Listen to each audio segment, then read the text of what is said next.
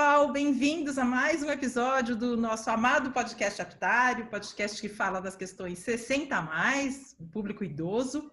E nessa temporada a gente está falando das diferentes percepções que as gerações têm sobre o envelhecimento, sobre a longevidade e todos os desdobramentos desses fenômenos, né? Nesse episódio, a gente vai falar com representantes da geração Y, ou os millennials, né? Os millennials são aqueles nascidos entre 1980 e 1995. Para quem tem a minha idade, é um pouco estranho, porque quem nasceu nessa época, para mim, ainda tem 10 anos, mas não tem. Esse povo está com entre 25 e 40 anos, pessoal. É, a gente foi ver algumas características dessa, dessa geração Y, né? E eles são, assim, é, muito ligados em tecnologias, são pessoas que já, muitos deles já são nativos digitais, é, eles têm a mentalidade mais aberta, são muito adeptos das minorias, então eles abraçam as causas das minorias LGBT, a questão ambiental, a questão do racismo. É, eles são super confiantes, são liberais, eles valorizam as interações. tem uma busca intensa pelo aprendizado e eles são muito abertos a novas ideias e novas formas de viver.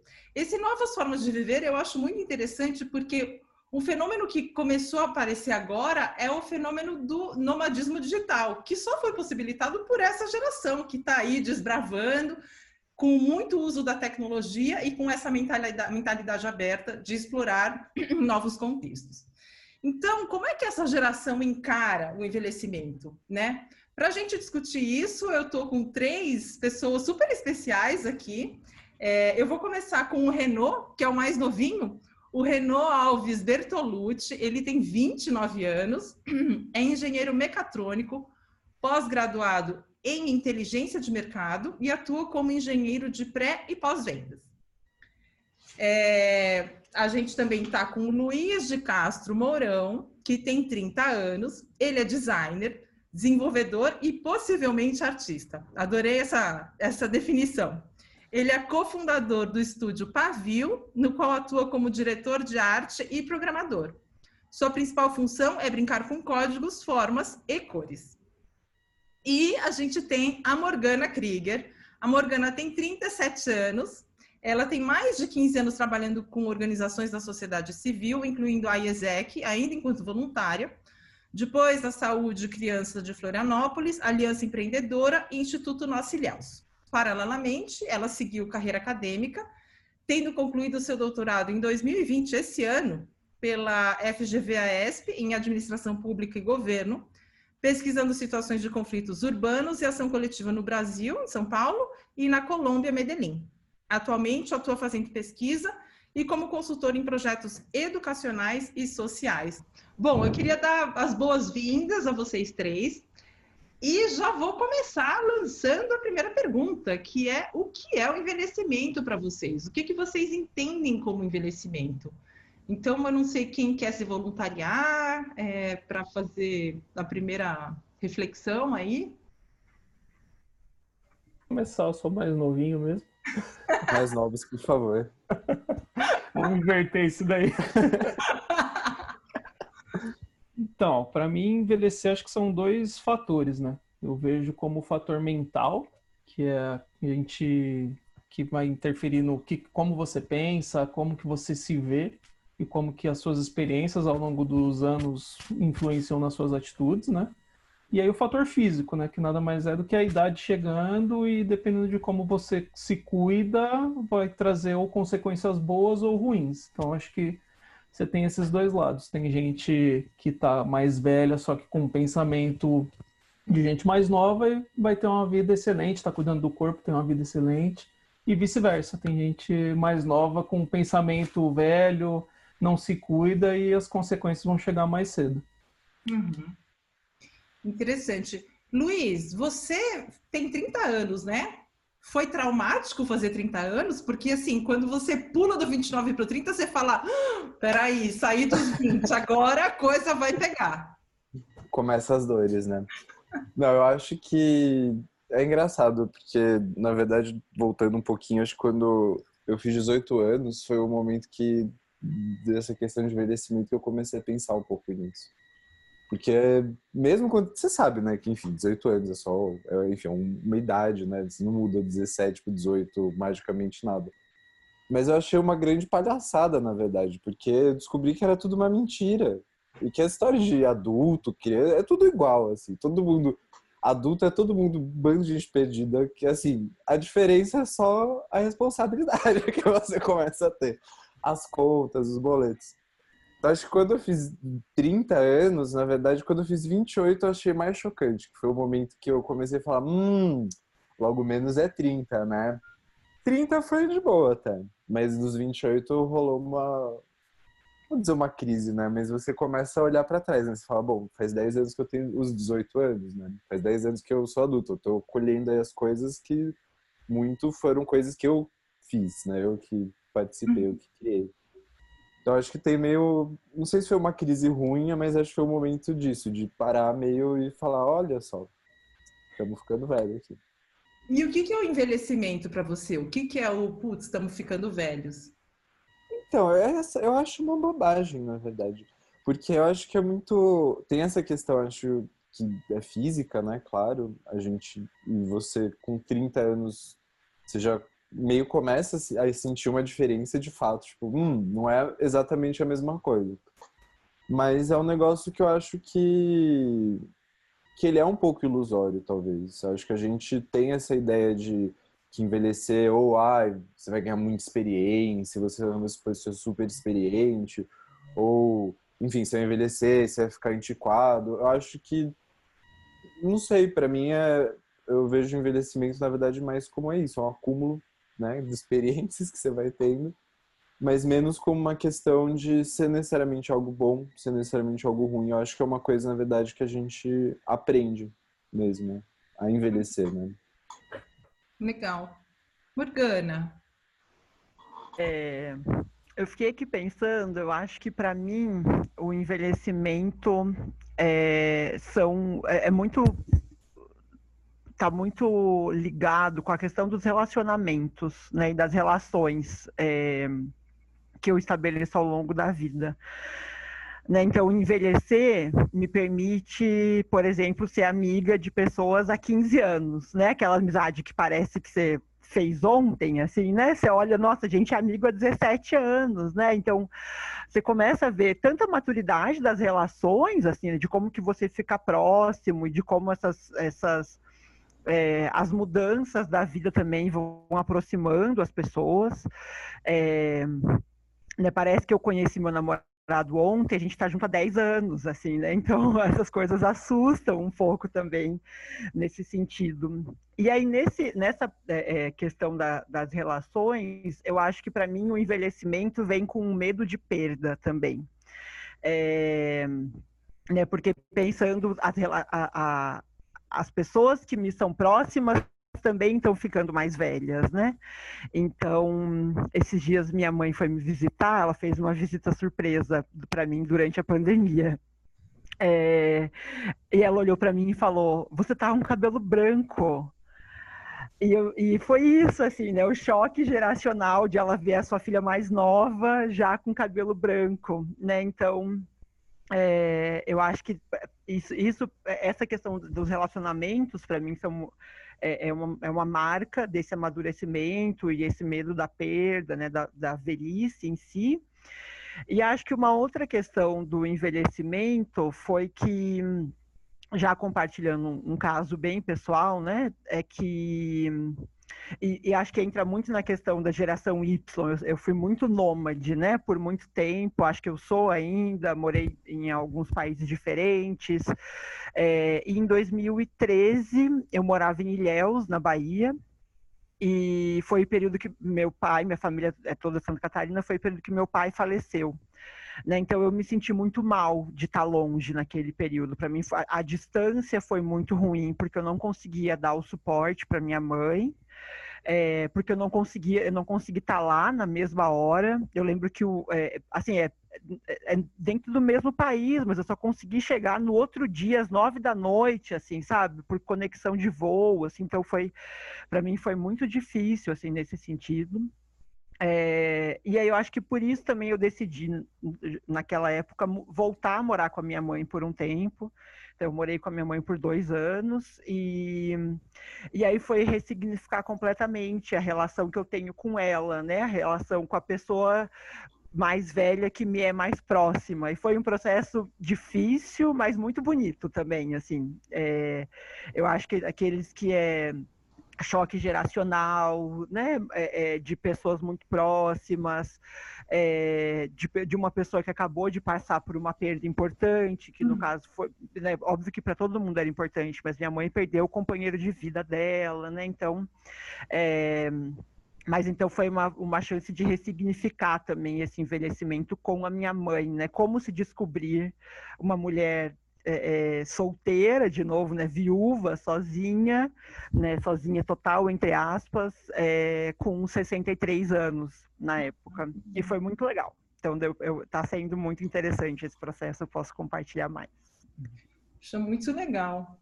É, o que, que, vocês acham que configura um, um bom envelhecimento?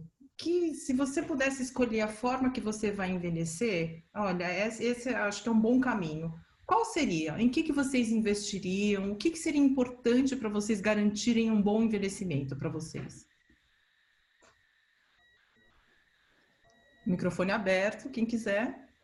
Então, tá. Acho que eu vou então. Eu tenho eu tenho uma referência, acho, de uma pessoa que eu admiro muito, que é minha avó, que ela é uma pessoa que se eu conseguir metade do que ela conseguiu de como ela tá hoje em dia, eu vou ficar muito feliz. Porque ela, ela, tem, ela já tá com mais de 90 anos, ela mexe no WhatsApp ainda. Então, assim, eu acho que, o, enfim, o ideal para mim é não é nem mexer no WhatsApp, mas é a questão. Ela é uma pessoa que ela sempre tá muito disposta, assim. E ela sempre tá muito positiva, ela sempre tá muito feliz. Ela, eu, eu acho que eu nunca ouvi ela fazer um, um comentário, sabe, putz, que droga, nossa, que merda. Não, ela é sempre uma pessoa que ela tá, ela sempre tá muito positiva. E muito acho que é porque a gente tem uma família grande, a parte da família dela tem seis filhos, tem vários netos. Mas isso também é uma coisa que me preocupa um pouco, porque eu não tenho vontade de ter filho, não sei se eu vou ter filho. Eu acho que tem um lado aí também que do que, que eu poderia fazer, não sei, mas é uma coisa que eu vejo, por exemplo, que para ela faz muita diferença. É uma coisa que deixa ainda ela muito conectada. Eu acho que talvez seja uma questão de conexão mesmo, que hum. seria o um envelhecimento positivo, de conseguir ainda estar tá conectado com as pessoas, com a sua realidade, enfim, não realidade só realidade mental, mas uma realidade política, conseguir acompanhar as coisas um pouco melhor. Enfim, e ter pessoas mesmo em volta, né? Eu acho que o, o, grande medo da maior parte das pessoas é você ficar velho e sozinho, né? Uhum. Mas, então, com ela, para mim é uma referência de uma pessoa que, que zerou na vida, assim, porque ela, de fato, consegue, não tem muito tempo ruim, não. Puxa vida, que história legal. Renô, você quer compartilhar? Para mim, que eu acho um bom envelhecimento seria, eu pelo menos para mim, eu quero me manter ativo. Eu não penso tão cedo assim em parar de trabalhar. Eu acho que isso é, é algo que sempre está movimentando a cabeça. Então, eu pretendo trabalhar por um bom tempo e não, não me tornar dependente de ninguém, né? Não ter que depender de alguém para me ajudar a fazer alguma coisa, depender de alguém para me levar em algum lugar é, ser independente mesmo, me manter ativo e acho que é, para mim é o, é o, meu objetivo. Até como ele comentou do, da avó, a minha também, hoje com seus 88 anos aí vivendo sozinha, lúcida. Então, acho que é um. Minha ideia é essa. Uhum. É, Luiz, eu tenho uma história, uma anedota de quando eu estava nos meus 25 anos, eu acho. A gente estava na casa da minha mãe e eu tenho um monte de sobrinho, né? Eu tinha, na época, dois sobrinhos pequenos, assim. E todo mundo acordou de manhã e minha mãe tinha saído, acho que ela saiu para comprar pão. E os meus sobrinhos acordaram e eles falaram: gente, cadê a avó? E eles ficaram desesperados que a avó não estava em casa. E quando a avó voltou, minha mãe, foi uma alegria, assim, tava tipo: Oi, vó, que bom que você chegou! Aí eu estabeleci como meta de vida que eu não necessariamente queria ser mãe, mas que eu definitivamente queria ser avó. Né? Eu não sei como essas Com coisas certeza. se concretizam, assim. Mas eu acho que é uma experiência muito interessante também, né? É, mas eu acho que isso está muito linkado com o que que é, o que, que é um bom envelhecimento. Eu acho que tem três tem três aspectos que eu gostaria de tratar na resposta. Acho que um é a parte das relações. É, né, eu vejo que para minha mãe, é, as, as, amigas dela fazem muita diferença. Ela ter gente com quem conversar, com quem dialogar, seja pela internet, seja presencialmente, assim, é muito bom. É, né, se manter muito ativa por meio dessas relações também, né? Então sair para caminhar, sair para dançar, sair para fazer coisas, né? É, para eles é, é, é, muito legal. Eu, eu, eu acho que isso é um, é um, é um ponto da, de ter uma boa velhice.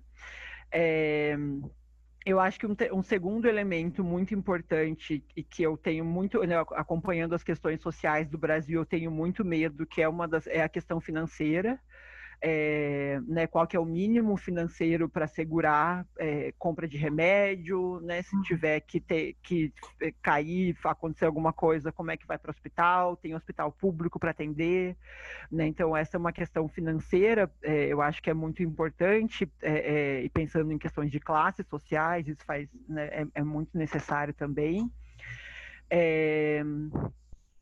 e tinha um terceiro elemento que eu acho que eu esqueci. então eu posso falar daqui a pouco. Pode ser, droga. A gente retoma, a gente retoma. Tá bom. Tá. É... Ah, lembrei. Não, calma aí. Pode falar. Eu acho é, que assim como a gente tinha uma visão idealizada do que seria a nossa vida aos 30, né, o, alcançar o sucesso, assim, né, tipo, você vai ser uma pessoa completamente de sucesso quando chegar nos 30, o que, que é essa, essa, essa idealização? É, também acho que a gente, por menos, né, porque é, é, é a, a velhice é muito menos idealizada na sociedade do que é os 20, os 30 anos, mas também eu acho que o processo de aprendizado continua igual, assim, né? Então, por mais que é, é, é essa visão idealizada que a gente pode estar desenvolvendo agora, vai ter muito percalço lá na frente, vai ser muito difícil, assim como as outras fases da vida também são. Então, a gente ter um, uma capacidade de aprendizado e de conseguir se adaptar a situações, eu acho que ela vai continuar sendo uma constante é, em qualquer etapa da vida. Assim. É hum. o que eu tenho visto com a minha mãe e aprendido bastante nesse sentido nos últimos tempos. Concordo é... muito com o que você disse. É, deixa, eu, deixa eu fazer uma, uma outra pergunta. É, alguns estudos mostram que é, muito da nossa visão do envelhecimento, como a gente encara a velhice, vem do nosso convívio com pessoas mais velhas. Então, crianças e adolescentes que convivem com os avós, que convivem com pessoas que têm mais idade, eles têm uma outra atitude em relação ao envelhecimento. Então, eu queria saber se esse é o caso com vocês, se vocês tiveram esse convívio. O Luiz já falou um pouco, né, da avó dele. Então, assim, eu queria ouvir um pouco de vocês, se vocês podem é, é, dar exemplos disso, se isso aconteceu com vocês. Eu, para mim, seria muito difícil, porque eu convivia com os meus avós, mas eu não falava o, o, o dialeto deles. Então, assim, a gente convivia, a gente comia todo mundo junto, mas eu não tenho histórias para contar sobre eles, né? E isso eu acho que também tem tem um papel na forma como eu enxergo o envelhecimento. Eu só fui acordar para o envelhecimento mais tarde, porque não era algo que fazia muito parte da minha vida né? Então eu, eu queria ouvir de vocês se vocês tiveram influência de pessoas mais velhas, de avós ou de tios, e como é que isso é, moldou a forma como vocês enxergam a velhice. Eu acho que tem um.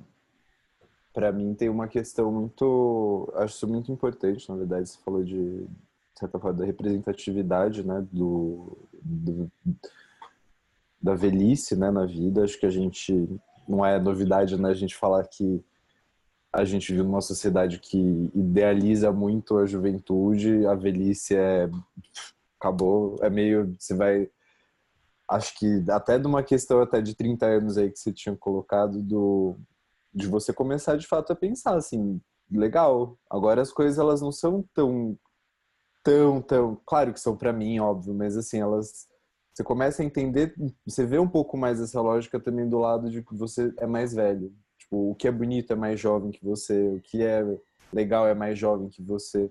E bom, eu tenho 30 anos, eu não me sinto uma pessoa zero velha, então é um pouco é engraçado, assim, acho que isso permeia a cultura de várias formas, né? Visualmente, fisicamente. É, eu acho que, de fato, assim, ter um convívio com pessoas mais velhas, eu sempre tive, quando eu era criança, inclusive, eu tinha a maior parte das pessoas que me relacionava até certo ponto da minha idade eram pessoas bem mais velhas, eram adultos, assim, de, da família mesmo, amigos da minha mãe. Então, para mim é uma coisa que eu não sei. Eu, eu acho que essa visão também de você enxergar pessoas mais velhas, ela não só na sua família, acho que também hoje em dia que tem essa preocupação na mídia, na, enfim, nas referências, ela te deixa é isso, eu acho que ela capacita todo mundo a conseguir se relacionar um pouco mais com essa ideia que é ficar mais velho, que ficar mais velho não é necessário, não é o zero fim do mundo é, também é porque é a tecla que eu acho que normalmente a gente bate mais, que velhice é uma coisa ruim, ficar velho é ruim.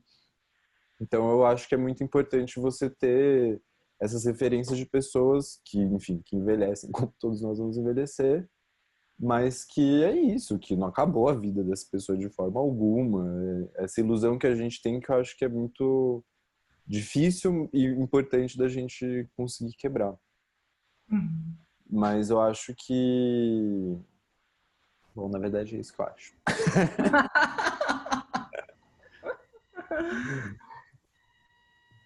Renault, Morgana, não sei. Ah, eu acho que do, da minha parte, assim, eu tive muito contato com a minha avó por parte de mãe e meu avô por parte de pai, né? Minha avó, que, a que tá viva, que é por parte de pai, eu acabei não tendo tanto contato quanto eu tive com o meu avô. E eu acho que você aprende a ter mais paciência, né? Você começa, você tem uma, você acaba tendo uma, você cria uma sensibilidade em relação ao idoso, né? Então, o que você tem em casa, o que você vê a dificuldade que ele passa ou algum problema que enfrenta por conta da idade, quando você vai para a rua, você pensa duas vezes antes de você tratar um idoso de certa maneira. Então, acho que você, você fica mais sensibilizado, acho que influencia assim bastante. Eu fiquei tentando lembrar das minhas experiências de criança. É, eu convivi muito mais com meu avô paterno e ele era muito de contar as histórias, né? Então a gente sabe é, é de forma mais detalhada assim as histórias da, da, da, infância da minha mãe, né? Dos meus avós, assim, sabe bastante. Mas acho que teve uma influência que foi muito legal. Eu tinha uma vizinha. Eu, eu cresci num lugar bem rural, assim, uma roça, né?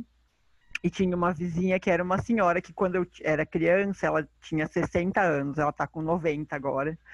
Então, e eu aprendi a bordar com ela. Eu lembro de fugir de casa para ir na casa da Dona Maria, é, quando eu tinha, sei lá, 5 anos de idade, assim. E ela me ensinou a bordar e foi muito legal.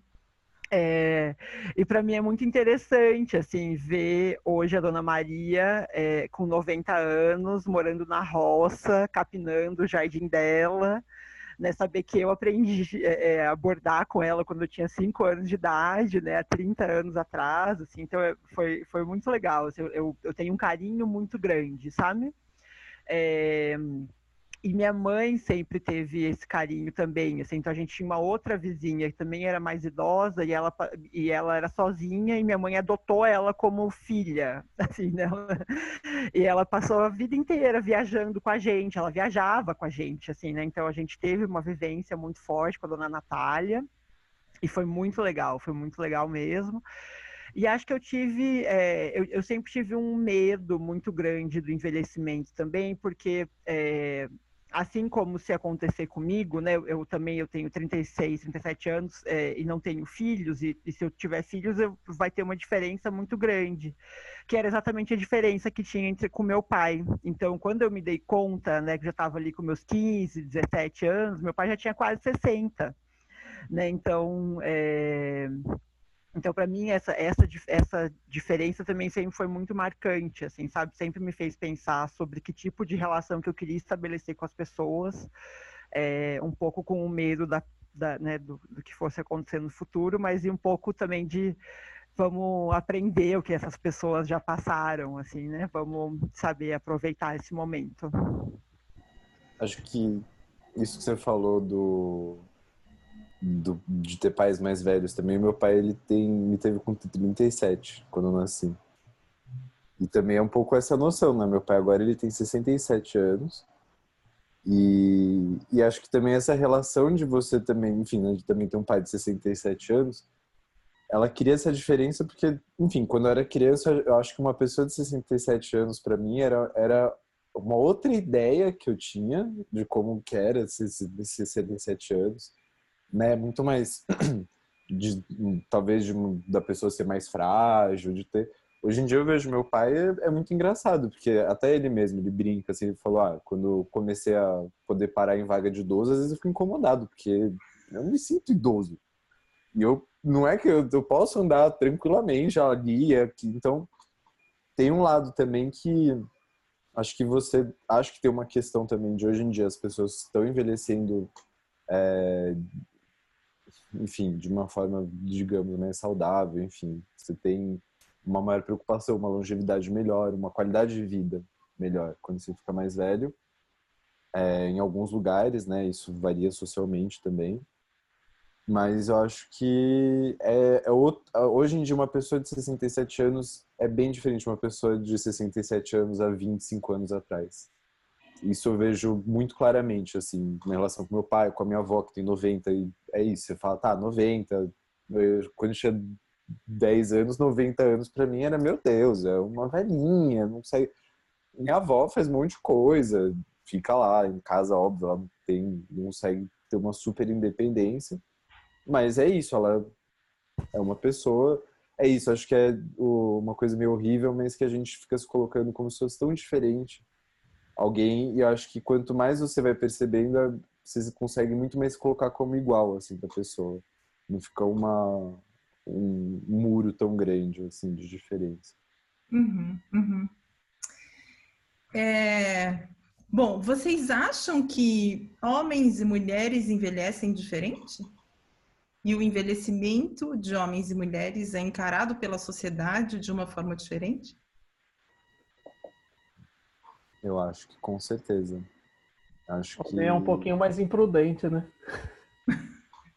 A gente faz mais besteira. Morre mais cedo. Nenhum né? Darwin é, então... era mulher até agora, né? Os faz Darwin besteira. são só homens. Então. Morgan, é, acho... não consegui ouvir o que, que você falou, desculpa que tem um prêmio que são as mortes mais ridículas da, da sociedade, que chama Darwin Awards, que são as pessoas que estão competindo contra as, as, leis né, de Darwin e, e contra o darwinismo, darwinismo e, e, são só homens que morrem, que, são, que recebem os prêmios. Assim. Luísa, é verdade.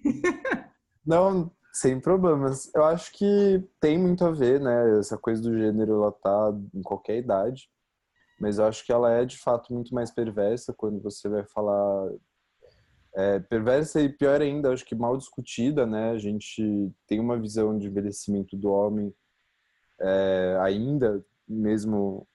Acho que desde quando eu sou criança, mas até hoje você tem essa ideia, né? Do homem pode ficar mais velho, ele vai ele pode sair com uma mulher mais nova, tem essa ideia de até de certa forma de uma troca, né, que é meio socialmente aceita aí, meio velada também, e da mulher que assim, pegando essa questão bem talvez sexual aí, da mulher que que ela envelhece, ela não é mais uma mulher sexual, né?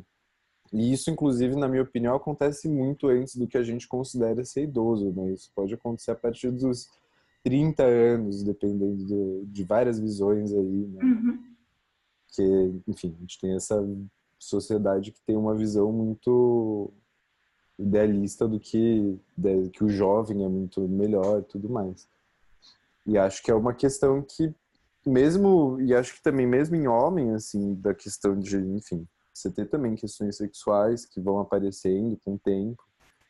E que ainda são muito tabu, né? O, o, acho que as relações, principalmente sexuais, assim, na terceira idade, elas são vistas ainda com uma grande dificuldade. As pessoas acham que depois de certa idade você simplesmente para, né? Tipo, não tem mais nenhum desejo, não tem mais nenhuma vontade. E fora questões de grana mesmo, né? Você envelhecer, as pessoas que estão hoje em dia, que têm 70, 80 anos, elas também vêm de uma geração que tinha uma disparidade ainda absurda hoje em dia, mas que era ainda mais absurda antigamente. É... E que é uma questão que, de fato, assim, implica em, em muitos desdobramentos que a gente vê socialmente, de pessoas mais velhas, normalmente mulheres, que também têm uma qualidade de vida inferior aos homens que envelhecem. Então, acho que ela tem, de fato, uma grande diferença de você envelhecer a preocupação de você envelhecer sendo mulher, é diferente da preocupação de você envelhecer se identificando como homem. Uhum. Acho que é meio por aí. É, eu concordo. Acho que tem essa a questão, querendo ou não, da família, né, e do papel que é esperado do homem e da mulher. É... Eu tenho tias, assim, né, que são viúvas e que não existe a possibilidade de ter um outro relacionamento porque a dedicação delas é para as filhas, tem que prestar conta para os filhos, né, como se elas não tivessem uma vida própria, assim, nesse sentido. E eu sei que se fossem homens, a relação ia ser completamente outra, assim, né? Eu preciso de uma mulher para cuidar de mim na velhice, né? É, é, porque a mulher, a mulher, é muito esse papel, é, é esperado o papel do cuidado, né? Enquanto é, enquanto cuidado do homem não vai ter. E essa, e essa é uma questão que traz danos tanto para as mulheres, né, pela, pela expectativa que é gerada por essa cobrança excessiva, quanto para os próprios homens, né? Então, por exemplo, é, não fazer exame de próstata, né, quando chega na velhice, ou, ficar fazendo piada em relação a isso, né, uma questão de autocuidado, que é vista como chacota ainda, assim, né? Então, é, é, que, que de fato reduza a, a, a, né, a expectativa de vida masculina é, por uma questão simples de cuidado, né? Então, ah, não pode, porque entra numa parte do meu corpo que eu não aceito fazer um exame, assim, né? Então, mulher vai lá, faz exame de mama, né? Faz é, é, ginecolo, exame ginecológico desde sempre, né? Então, existe um cuidado maior nesse sentido, que às vezes é uma cobrança extrema problema que a mulher sofre, mas que tem um lado positivo que eu acho que é, devido, é, é totalmente interconectado com o fato da gente ter uma longevidade maior também. Uhum. Né, que a gente se cuida mais nesse sentido. É, isso que você está falando do cuidado é muito interessante porque, por coincidência, nessa segunda-feira a gente teve uma, uma sessão de cinema que a gente fez pelo Zoom. A gente assistiu um filme que chama Ella e John e depois a gente discutiu né? É, e eu não sei se vocês assistiram o filme, é um filme que fala de um casal idoso que eles saem numa road trip pelos Estados Unidos, é, porque ele está com Alzheimer, ela tem uma condição de saúde complicada e tal, e aí eles vão sair nessa viagem. A história é essa, não vou dar spoiler. E aí, depois das discussões, é, as pessoas, a maioria das pessoas que estavam na, na sessão eram pessoas idosas, a maioria delas mulheres, é, muitas delas cuidadoras, é, que depois começaram a compartilhar suas opiniões e tal, e muitas delas falaram que meus filhos já estão orientados a me colocar numa instituição de longa permanência quando eu não puder mais cuidar de mim mesma. Então a mulher, ela está pensando que assim, eu não vou dar trabalho, eu não quero que as pessoas se desdobrem para cuidar de mim, porque ela sabe o trabalho que é cuidar de alguém. Então ela já se organiza para não dar trabalho e para Ó, então os arranjos são esses, vocês me colocam, não precisa gastar toda a fortuna da família numa instituição, mas coloque, me coloquem num lugar legal, sem muito luxo, mas em que eu seja bem tratada.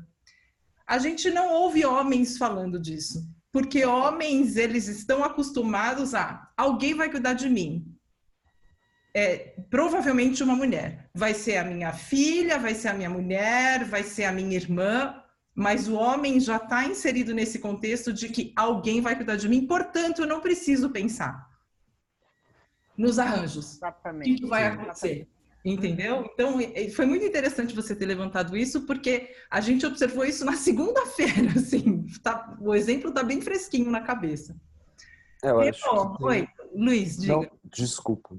Que tem ainda essa questão do, do envelhecimento mesmo, não esse é envelhecimento né, de 60 anos, envelhecimento como processo todo, que a gente vê também, inclusive, isso desde criança, né? Que o homem, ele sempre tem um lugar de cuidado, então ele envelhece, né? Ele amadurece.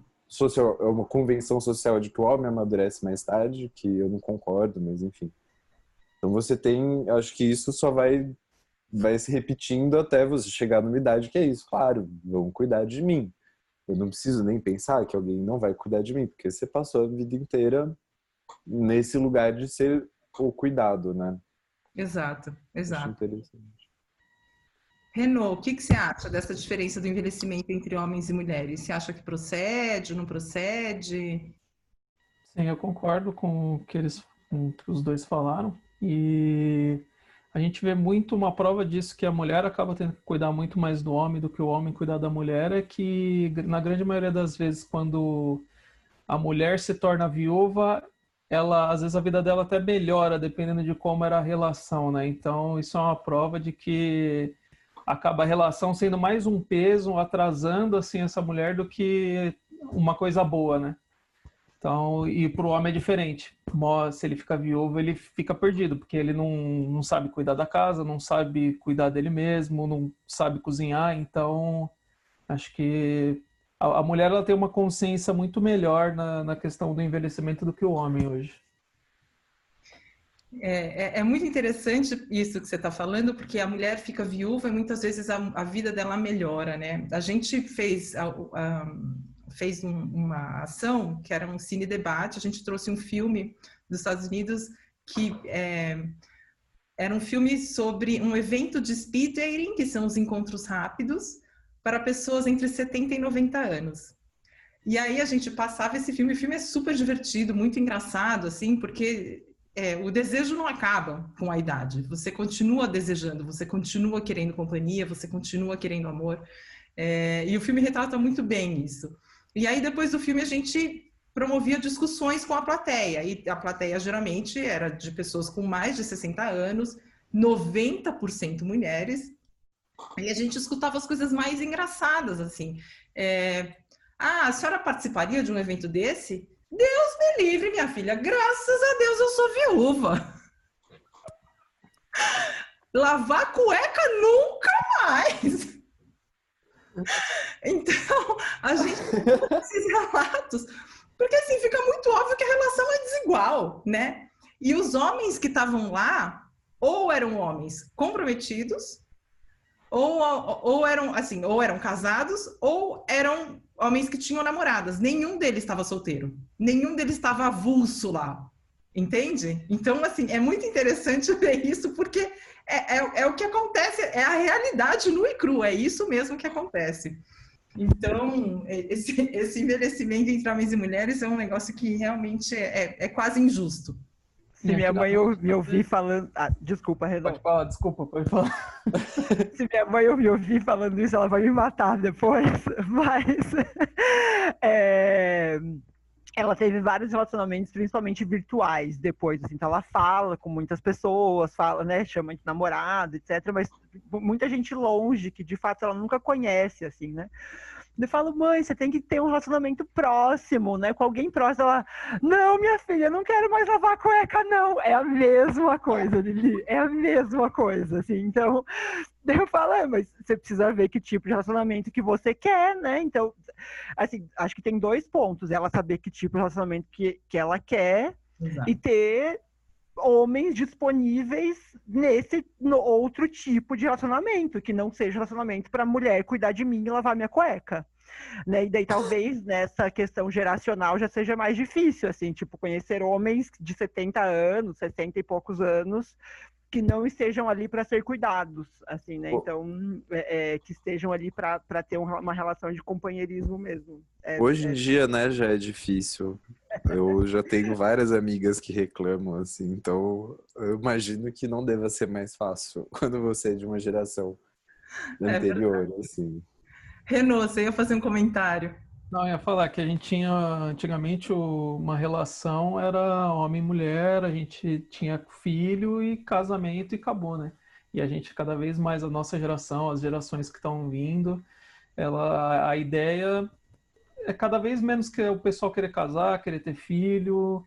Então, isso por tanto é que a, a gente vai ter uma população de idosos muito maior, né, por conta disso. Que o pessoal cada vez menos quer ter filho, quer casar, quer chegar a nossa geração hoje daqui uns 30 anos, provavelmente a gente pode estar solteiro, pode estar seguindo o que é o, o modelo que colocam como ideal de família ou tá solteiro. Então, acho que cada vez mais a, o pessoal está mudando esse pensamento, né? Então vai daqui 30, 60, 90 anos vai cada vez estar tá mais diferente, né?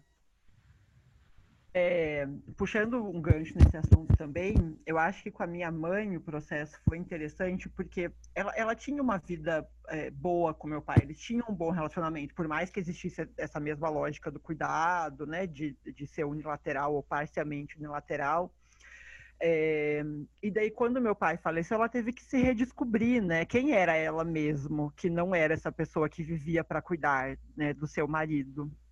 É, e esse foi um processo muito difícil, assim, não, não foi um processo fácil, e é um processo que continua sendo, assim, né? a gente, a gente, a gente não é, né? A gente, a gente é sendo, né? Essa é uma relação de construção.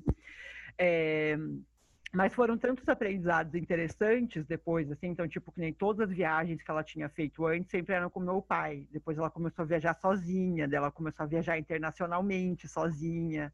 Ela fez caminho de Santiago de Compostela duas vezes, com 65 anos de idade, né? Então, ela começou a fazer coisas muito legais, assim, sabe? Depois eu acho que, que nessa questão, e que ela gosta muito, assim, sabe? Então, acho que é um é, e isso não diz só sobre a velhice, né? Isso diz sobre que tipo de relacionamento que a gente está mantendo ao longo da vida. É, o quanto que a gente consegue ser a gente mesmo e, e, e, e né, o, que, que, eu, o que, que eu sou independente é, é, né, da, da, relação na qual eu estou fazendo parte ou, ou estou me relacionando agora, assim. Mas daí, quando te, teve esse, essa quebra, foi bem interessante, assim, eu, e acho que ela tá me dando uma lição todo dia do que que significa se redescobrir, assim, sabe? Tá sendo muito gostoso ver esse processo também acontecendo. Uhum. Então, não é um graças a Deus, eu sou viúva, mas assim... mas que é, tá sendo um processo interessante de ser curtido perto dela, assim, sabe? De uma forma muito mais próxima também. Poxa, muito legal. A geração de vocês é essa geração que é uma geração muito de cabeça aberta e que é, tem experimentado muitas novas formas de se trabalhar, novas formas de se viver, de se morar, né? Então, eu mencionei até a questão do nomadismo digital, porque é realmente algo que é muito patente da geração de vocês, né? Ninguém tem um escritório mais, vocês estão aí pelo mundo fazendo coisas, vocês não estão mais. É, fincados em um lugar, porque o mundo é a possibilidade, né? E, e, nesse pioneirismo, vocês também estão propondo novas formas de se viver. Então, vocês estão falando de novos formatos de família, né? Puxa, eu não sei se eu vou querer ter filhos. Será que eu vou querer? Mas aí, quem que vai cuidar de mim quando eu ficar velho? Né? Então, é, isso, isso é realmente uma, uma questão, assim, eu sou da geração X e a, e a, geração X ainda é uma geração muito tradicional, todo mundo casou, teve filhos e tal. Eu não casei, eu não tenho filhos, então essa é uma questão que também, e, e, e como eu tenho essa idade, a minha, a minha mãe tem 70 anos hoje, ela é chinesa, então o chinês tem essa coisa muito tradicional do casar, constituir família. Enquanto seus filhos não casam, o seu papel como pai e mãe não foi cumprido. Então, isso é uma coisa que é inacabada para minha mãe. Ela fica aterrorizada, ela perde noites de sono por causa disso. Meu Deus, quando eu chegar no céu, meu marido vai me cobrar, porque meus filhos não casaram, pelo amor de Deus, como é que vai ser isso? Então, tem, tem um pouco essa cobrança, né? E, e aí eu queria ouvir de vocês como é que vocês imaginam essa velhice pioneira que vocês estão desbravando aí, né? Vocês estão construindo isso, vocês estão fazendo essas opções, vocês estão estreando esses novos formatos de vida, novos formatos de relacionamento. Escolhas de tipos de família, que não a família tradicional, então não necessariamente a gente vai ter filhos. Como é que, como é que vocês imaginam essa velhice? Nossa. Silêncio crítico. Vou te contar, então. Vou te contar que eu acho que, no geral, a gente imagina. A gente, eu acho que ao mesmo tempo que é isso, né? A gente vê toda essa mudança do. Essa mudança, essa pequena mudança de paradigma, né? Do que é envelhecer, que a gente vê bastante. Mas eu não sei, assim, pelo menos conversando com meus amigos, acho que todo mundo aqui vai concordar, é um pouco desesperador, sim. É, tanto se você pensar de um ponto de vista individual, né, de quem vai cuidar de mim, do Luiz, mas de uma questão social mesmo, né, que a gente está vendo, inclusive agora, com a questão da previdência social, que é completamente ignorada, porque a gente nem aprende a pensar nisso, não sei quando o negócio bate na porta.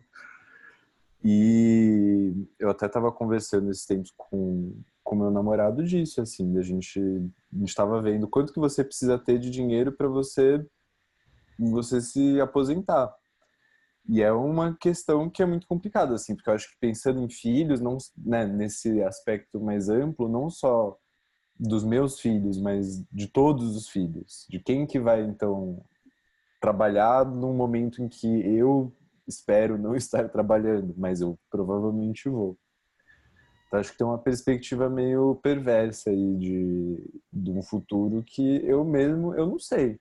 Que atualmente né, eu, eu tenho um namorado, mas então não sei, assim, não, penso nem, nem em adoção. Acho que tem uma questão de geração também de dinheiro eh, financeira, né? A, a, geração X, ela tem e enfim, as gerações anteriores, né, elas têm uma um, uma, elas tiveram mais oportunidades de certa forma financeiras, elas tiveram mais estabilidade. Acho que hoje em dia a gente não tem nenhuma estabilidade. O futuro é um grande mistério mesmo, assim, um pouco assustador na maior parte das vezes, porque é isso. Acho que ninguém, eu não consigo, por exemplo, imaginar tendo um filho. Porque se eu tivesse um filho agora, no momento que eu estou financeiramente, minha mãe me teve com 24 anos, eu tenho 30. Se eu tivesse um filho agora, eu não tenho ideia do que eu ia fazer. Não tenho ideia, eu não tenho nenhuma estrutura financeira para poder ter um filho, é, para prover, claro, também socialmente aí ter a mesma, as mesmas oportunidades que eu tive, que não foram oportunidades hoje em dia que eu acho que são fáceis de você, nunca foram, mas mesmo para os filhos das pessoas que herdaram isso, que estavam numa classe social acima da média, essas pessoas também não têm condição muito de como ter filho. Então, é um pouco. Tem um filme bem legal que chama acho que Filhos da Esperança, que ele é num futuro distópico próximo, que é um mundo em que há 18 anos não teve, ninguém mais teve filho. E tem toda uma questão social que eu acho que, claro, né, é um filme, tem um, toda uma metáfora, mas é uma coisa que eu acho que a gente vai, sim, é, vivenciar uma crise super forte de envelhecimento da população e de não ter muito como você, enfim, sustentar né, as pessoas mais velhas. Então, ao mesmo tempo que é, ah, é legal ser mais velho hoje em dia, a gente tem né, uma longevidade maior, ao mesmo tempo eu não sei o quanto isso é uma benção ou uma maldição, sabe? Porque como que a gente vai viver assim? Também é uma dúvida. Uau! um pouco um pouco desesperançoso talvez, mas assim, estamos tentando manter a boa Altamente realista. O bom humor. É, eu vejo muito a individualidade sendo respeitada futuramente, né? Então acho que cada um vai fazer o que bem entender, quiser ter filho, não quiser ter filho ou não, mas acho que vai, a, a individualidade vai ser o que vai falar mais alto ao longo desse futuro aí, né? Então, daqui 30, 60 anos, a gente vê muita gente com seus 60, 80 anos que essa parte da individualidade não foi muito respeitada, né? Às vezes por conta de ter que alguma decisão na vida, por família, então por emprego.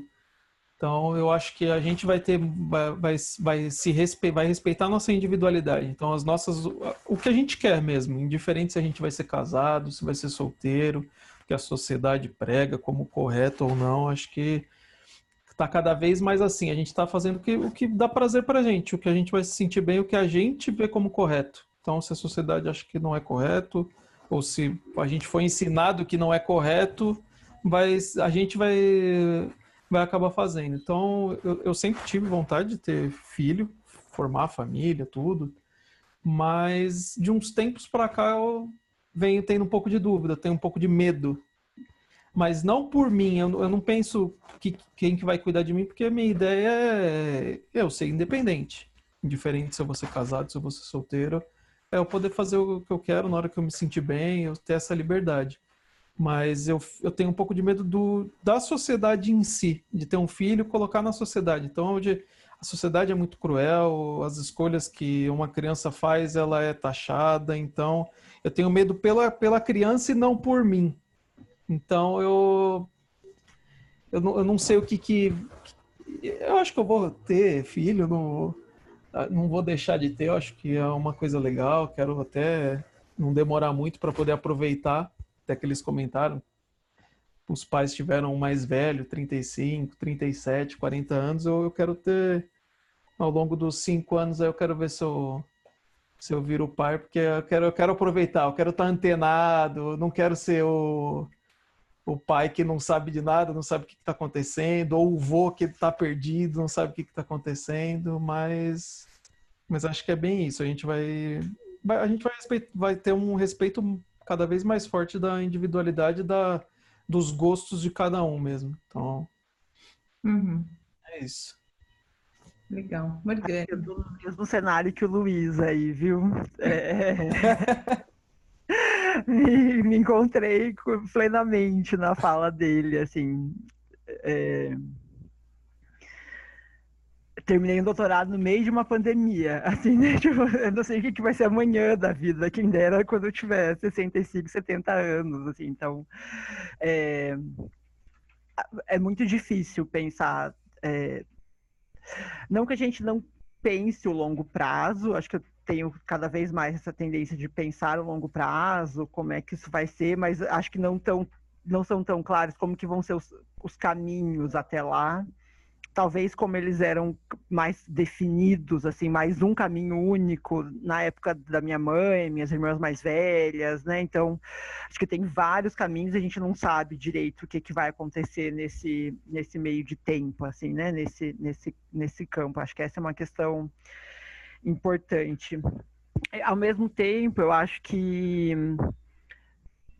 também, né, pensando nessa questão das relações, cada vez tem, tem ficado mais claro que se, se, se, as relações são importantes, elas são ainda mais importantes na velhice, talvez criar alguns outros sistemas que vão dar esse suporte para a gente, ou que vai ser uma relação de suporte mútuo quando chegar esse momento, talvez seja importante, assim, né? Então, é, né, cada vez mais tipo, pensamento de morar em comunidades, quem são os amigos que realmente importam, fazer acordos nesse sentido, que não necessariamente são acordos matrimoniais, é acordos de amizade, né, de, de uma parceria, de um companheirismo é, que vão permanecer ao longo da vida, assim, né? Então acho que essas questões vão se fortalecer também nesse nesse sentido, mas eu vejo uma, uma, eu tenho uma dificuldade mesmo de pensar nisso. Acho que uma relação de precariedade também desses, desses laços, principalmente financeiros, né, que, que seriam necessários para uma velhice mais tranquila. É, e concordo com o Luiz no que ele colocou também. Eu, eu, eu acho que essa visão, tanto do Renault como da Morgana, de que acho que tem dois pontos para mim é a mesma coisa, assim, essa questão também de quem que eu vou colocar nesse mundo, né? Tipo, que mundo é esse que eu tô jogando uma pessoa? Qual que é a minha responsabilidade também no nascer? Porque a gente nasce, né? A gente não escolhe nascer também, a gente nasce porque a gente nasce. Então tem um ponto aí de responsabilidade que eu acho que também é muito comum, assim, no discurso das pessoas. É... E dessa questão também de de idade do até da própria concepção de família, né, que a gente tem hoje em dia, do que, que é uma família, o que, que é. Eu tava até esses dias brincando com os amigos meus, falando que a gente tem um. Se a gente quiser ser amigo e adotar um filho, a gente não pode. Você tem que ter uma relação. Tem que meio que, né, de hum. fato, uma relação amorosa, uma relação sexual com a pessoa para você poder adotar uma criança. Não tem, por exemplo, um dispositivo que você pode ter uma pessoa, duas pessoas, mais pessoas então, acho que a noção também de família que a gente tem, que é que a gente prioriza muito, né, na nossa cultura, principalmente, quem que vai cuidar é a pessoa da família. É, quem cuida da criança são os familiares. E cada vez mais eu acho que é uma questão muito mais social da gente não ter tão focado como responsabilidade de uma pessoa, de um grupo de pessoas, que às vezes, inclusive, essa ideia de família como algo que é só bom, não é. Várias vezes tem pessoas que têm família são horríveis. É, então acho que tem um, um, negócio da gente também que eu acho que nem vai ser a nossa geração que vai discutir isso. Eu ouço no começo de discussão disso até da própria questão familiar. O que, que é uma família? Quem que hum. cuida então dos velhos? Por que, que tem que ser a família? Por que, que não pode ser pessoas que gostam? Por que não pode ser um grupo?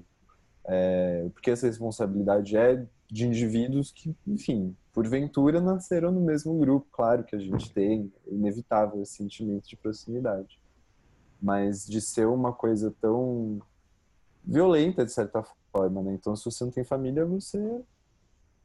Você não tem filhos, boa sorte. Espero que você tenha sobrinhos. Espero que você tenha alguém que vá se importar com você com laços sanguíneos. Então é muito complicado, acho, pensar para mim no envelhecimento até da gente, assim, dessa geração que tem menos filhos, que tem dificuldades financeiras, dificuldades existenciais e que acabam ficando num lugar que é isso. Então quem que vai cuidar de mim? Então eu, eu perdi. Então acho que a família também entra um pouco hoje em dia num, numa questão aí de onde que isso cabe de fato, né? Quem que é? O que é a família? Nuclear, né? Uhum, uhum. É, eu, eu, acho que para mim remete muito uma questão. É... Meu namorado é de uma, de uma cidade do interior da Bahia, né? E a família inteira dele mora toda quase no, mora toda no mesmo bairro. Ele tem a mãe e mais sete tias e todo mundo mora no mesmo bairro, a avó quase na mesma rua, assim, né? Então, a relação de cuidado são só mulheres. É, é, então, a relação de cuidado é muito diferente e é muito aquela questão de que é, demanda uma comunidade para tomar conta de uma pessoa, né? Para criar a criança, para cuidar do idoso, né? Então, é uma relação muito mais comunitária nesse sentido de tomar conta dos vizinhos, assim, né? Eu acho que uma, uma questão de uma vida e não romantizando é, relações passadas, do passado, etc., mas de, um, de, um, de uma noção de proximidade muito diferente, assim, né, do que a individualização, eu acho que é, é num, num, sentido estrito, né, de manter laços separados, assim.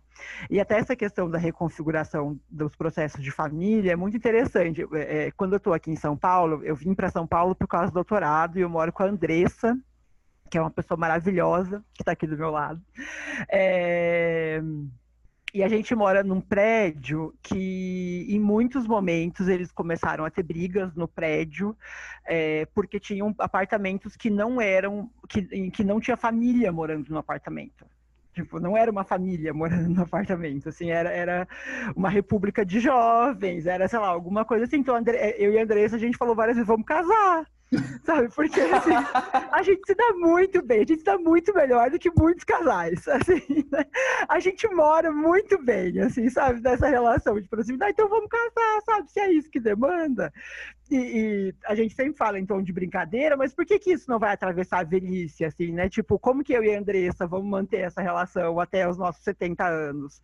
Né? Por que, que essa, essa, esse cuidado de envelhecimento vai ser só com a minha família né, consanguínea, mas vai ultrapassar essa barreira, assim, e, e acho que isso vai ser talvez uma das questões de aprendizado, assim, dessas, dessa nova geração.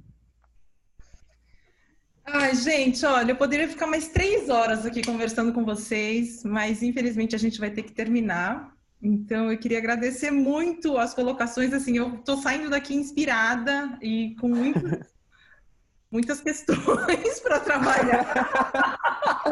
Devo confessar, vou ligar para minha terapeuta já. Mas, gente, foi super rico, foi muito, muito legal ouvir todas essas reflexões e essas histórias maravilhosas que vocês têm.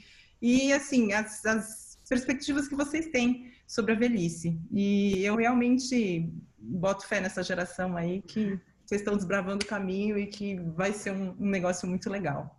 Ai, vamos Ana, torcer. Luiz, Renan. É, eu não criaria essa expectativa toda, não, viu?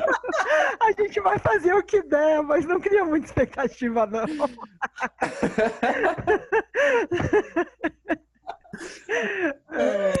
Legal, então, gente. Agradeço muito aos nossos convidados, agradeço aos nossos ouvintes por terem acompanhado o nosso programa.